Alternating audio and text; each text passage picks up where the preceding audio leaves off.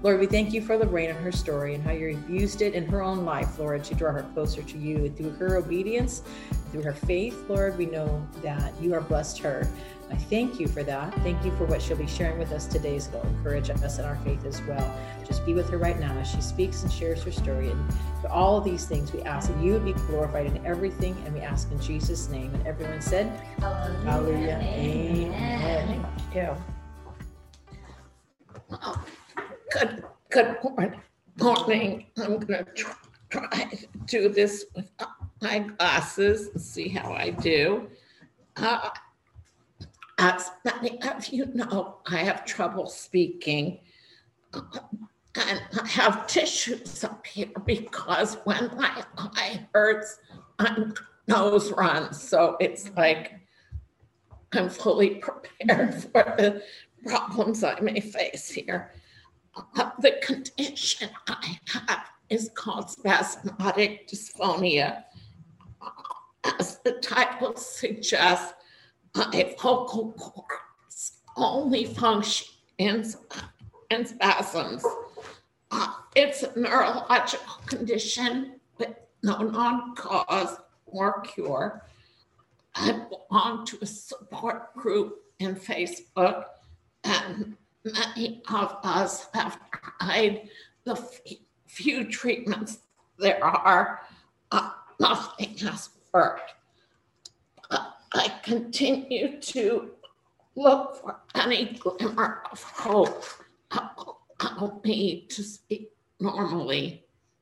I have even contacted well known, respected evangelists to meet with me and pray uh, for healing, but God has chosen not to heal me yet. Not surprisingly, my faith has grown because of this affliction. And for non Christians, that is very shocking. How could your faith grow when God has allowed you to suffer, suffer like this? In this room know that uh, suffering brings us to our knees before God. We only look to Him for mercy and grace in our hour of need, but we trust His purposes for allowing this to happen and for the greater good we suffer. In Romans 1 5 says, Jesus Christ, our Lord, through whom we have received grace and apostleship to bring about the obedience of faith for the sake of his name among all the nations. Through weakness, it leaned on Jesus. We learn to trust and grow in endurance. And as our faith grows, so does our obedience. And our obedience of faith brings glory to God. It's really quite remarkable if you think that we have a great desire to obey God, even under afflicted. Paul had a thick affliction. He got a thorn in his side. Some scholars believe he had eye problem due to some references he makes in Galatians he pleaded with God three times to take it from him, but God said, Second Corinthians 12 9, my grace is sufficient for you, for my power is made perfect in weakness. I haven't always had vocal problems or eye problems like I have now. I grew up in New Jersey, in an Italian Catholic family. And my parents were hardworking people who raised four children, me and my three brothers. My dad was a carpenter and my mom was a homemaker. He attended Mass every Sunday, and my parents raised us to love God and to have a healthy respect for God's commandments. I didn't have a personal relationship with God until I was born again in the summer of 1980 when I was directing the musical Godspell for my master's degree. Although I watched the rehearsals of Godspell many times, the crucifixion of Jesus hit me hard one night. I cried out and sobbed while being drowned out by the loud music and the darkness of the stage production. Had my own private moment with Jesus that night. I was so impacted by his sacrifice for us and betrayal of his people. I remember it vividly to this day. Still, it took serious crazy in 2005 and 2012 to test my faith the most. At the time, I was a well established high school teacher, and my stress level was pretty high. Being a master teacher in the school's literacy program and a full time teacher with three preps, as well as being a union rep, was unknowingly working very hard to bring my body down. I participated in every activity and took every leadership position offered to me. I was a train wreck waiting to happen. I was seeing an internist at the time because my blood cells malfunctioning. I didn't have any symptoms, but my blood tests were consistently irregular. The doctors didn't know what was going on, but something serious was brewing. Grace, my internist, referred me to a blood specialist and subsequently City established a panel of doctors to study my case. I learned that I had pre leukemia, and if I didn't have a bone marrow transplant, my chances of survival were about two years. My older brother agreed to be my donor. He was a perfect match for my transplant. On July 18, 2012, I received a bone marrow transplant. It's really quite a simple procedure. It was done in my hospital and they hooked me up to an IV in each arm. One IV was used for my brother's stem cells to enter my body. Other was to draw out my damaged blood cells that had been destroyed through chemotherapy.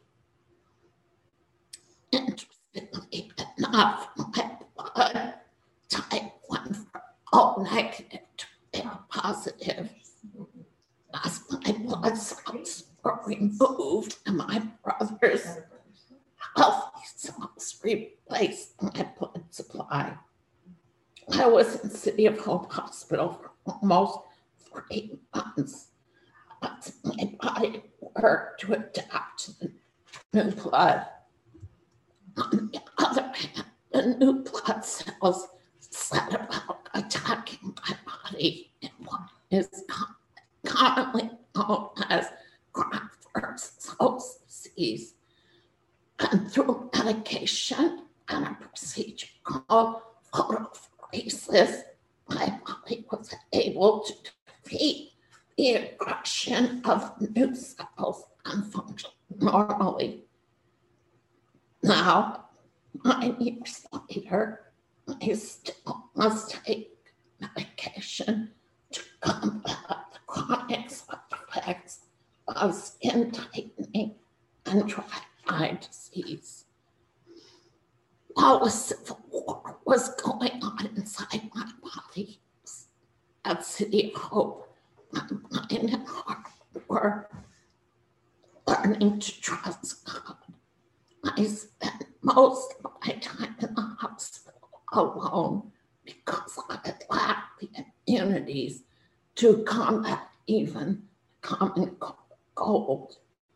I was allowed visitors and even even to receive plants flowers, which could subject me to germs. The doctors and nurses had to wear take special precautions and wear sterile garments when I entered my room. So I was alone to spend quality time with the Lord. Thank you, God.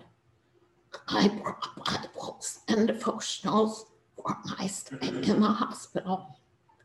it was quite beautiful.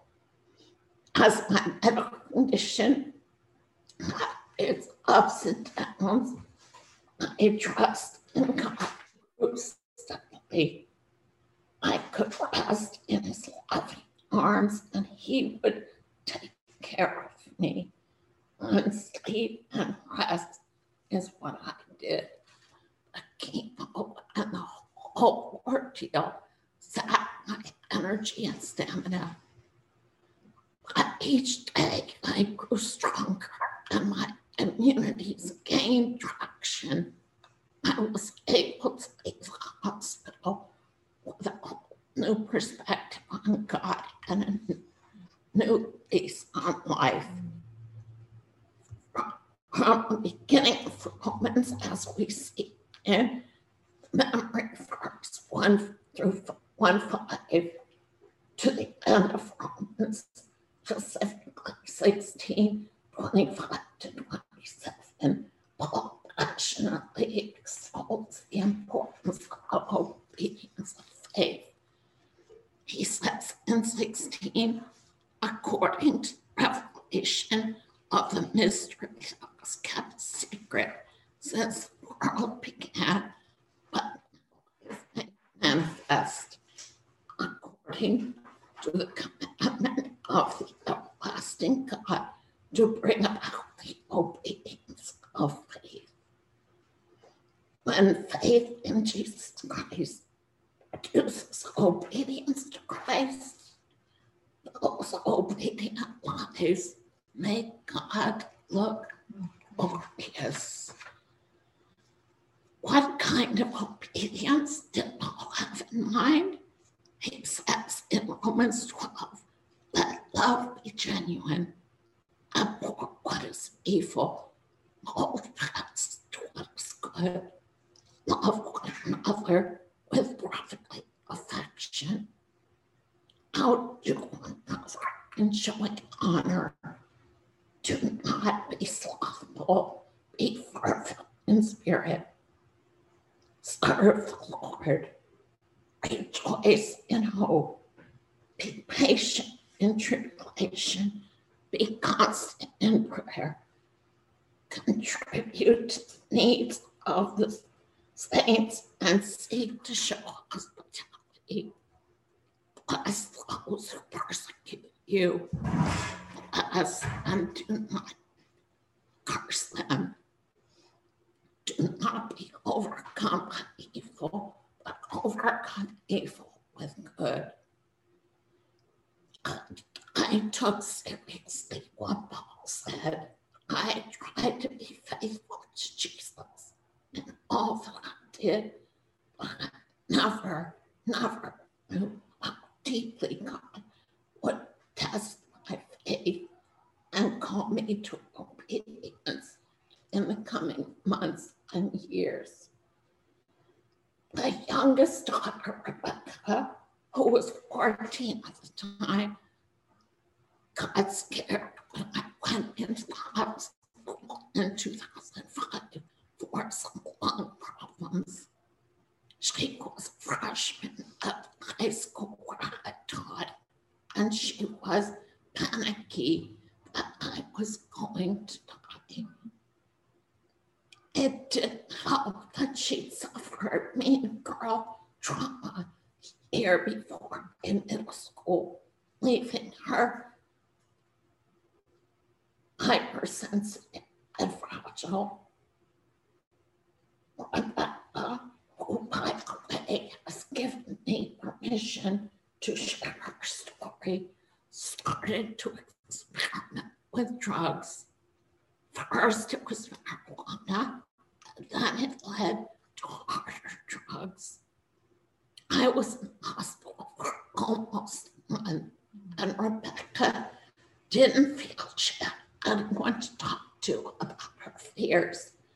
She tried to self medicate to escape the intense reality she was experiencing.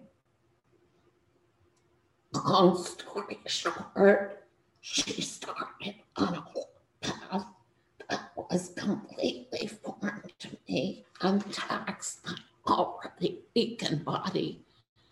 God sustained me during that time. I remember regularly calling my sweet, faithful friend Deborah. And when some new problem with that erupted. And I didn't know how to handle it.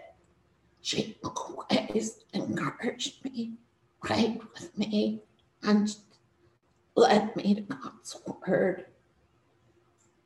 As most loving parents do, I tried to fix my addicted daughter. I nurtured her and tried to love her back to good health. Nothing worked. As much as I tried, I was powerless over the direction my daughter was going. We sent her to after rehab, and while things worked for a while, the demons came back to fortify the stronghold they had on my child. As I attended family group sessions the rehab and attended on meetings of all years, I learned I was enabling my daughter, not helping her. I used the phrase love them to death to help us understand how important it was for us to not enable the addict. We could be doing more damage than good. Boundaries are important. They also told us that the behavior our children were involved in was extremely risky and dangerous. And some parents had lost their children to this disease. We needed to come to terms with the possibility that we could lose our child to the hideous grip the enemy had on our daughter. I was beside myself with worry, and I didn't know how to manage my fear. I felt God urging me to let go of Rebecca and give her to him. I struggled with understanding exactly what God was expecting me to do. I guess I knew subconsciously what I wanted, but the risk was so frightful. I tried to avoid it. I was resisting the obedience God was asking of me. He was telling me over and over that I had to give her to him. He brought up thoughts of Abraham sacrificing his son Isaac to God on the altar. It horrified me to think of surrendering my daughter like that. I cried out to him, How could I let her go? Mm-hmm. Wasn't there another way? Gradually, situations took place where I saw God's faithfulness and felt an allegiance to Him. And I sensed a slight shift away from Rebecca. I was trying to do as he asked. I'd grown up knowing the commandments, and I knew thou shalt put no other gods before me.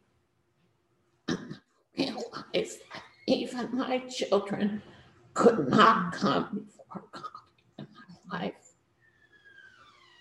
I tried to let her go numerous times. I firmly held the line with her, and she ended up in the streets. It was heartbreaking and horrifying. I didn't know how a mother could give it instincts to protect her child, but in this instance, was supposed to not rescue her when she needed me. It was torture, not knowing where she was and if she was safe. But somehow God shielded her from harm and eventually brought her home again. He always brought her home again to me, which confused me. I was very grateful, but I didn't understand why he wanted me to let her go in the first place. Through this experiences, he brought Rebecca. He taught Rebecca a valuable lesson, and me too. I realized later he was testing me. His ultimate goal was to give me a chance to make him number one in my life. Eventually, I was able to gain the right perspective and put God first. When I did, everything else fell into place. I am now able to set boundaries and not live with fear or guilt. If I need to say no, please don't get me wrong. I still stumble and fall. I'm still tempted to waffle and make decisions. The pull on my heart towards God is like the pull of magnet. I know where my base is, and it's with God. I need to be obedient and to glorify Him with my words and my actions. Through those painful episodes of trying to be obedient to God, I'm firm through Rebecca. God showed me how deeply He loved Rebecca. He saved her life many times. And at one point, Jesus seemingly appeared to her on a critical night when she tried to overdose. I had kicked her out and was crying in my bedroom, not knowing where to go. She went behind her house into the ravine and used drugs. She closed her eyes and waited to die. When she opened her eyes, she saw a man with deep green eyes near her. Although no words were spoken, she knew him, and the message he gave her was to live.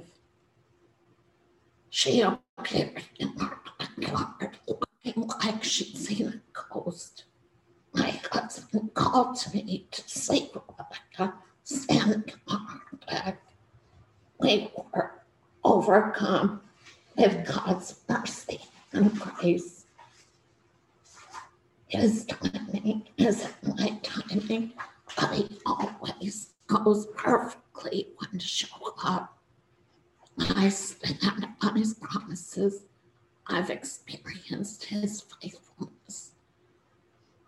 I truly see the difference my faith has on my witness to others when I am not struggling mentally, internally about which way to turn.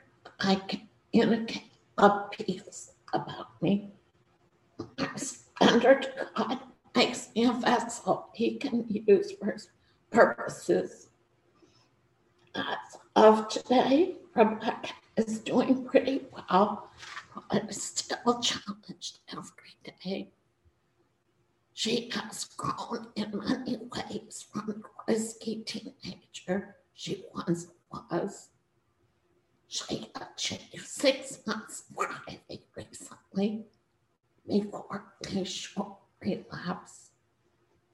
I still for her and the battles she faces. Uh, I'm clear with who is number one in my life, and I will remain faithful and obedient to God. He surprises me every day with his awesomeness.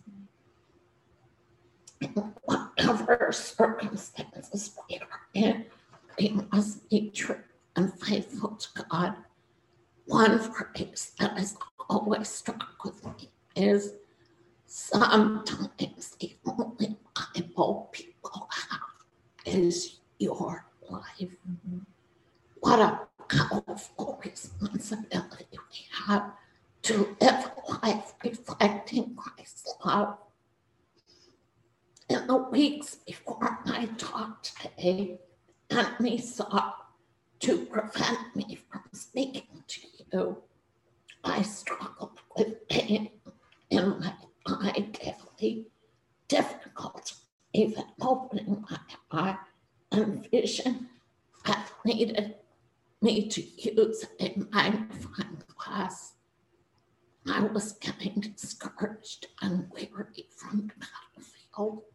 I reached out to Jennifer and other warriors to pray for me, which I did. As a result of their prayers, God allowed me some relief with my eyes. What the enemy meant for evil God intended for good. I was more determined than ever to come to you today to witness God's mercy and grace. I'd like to close with the song You Are the Light of the World from the musical Godspell. I hope you all sing with me.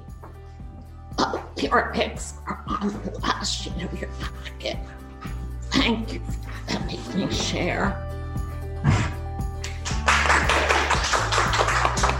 Thank you, Lorraine.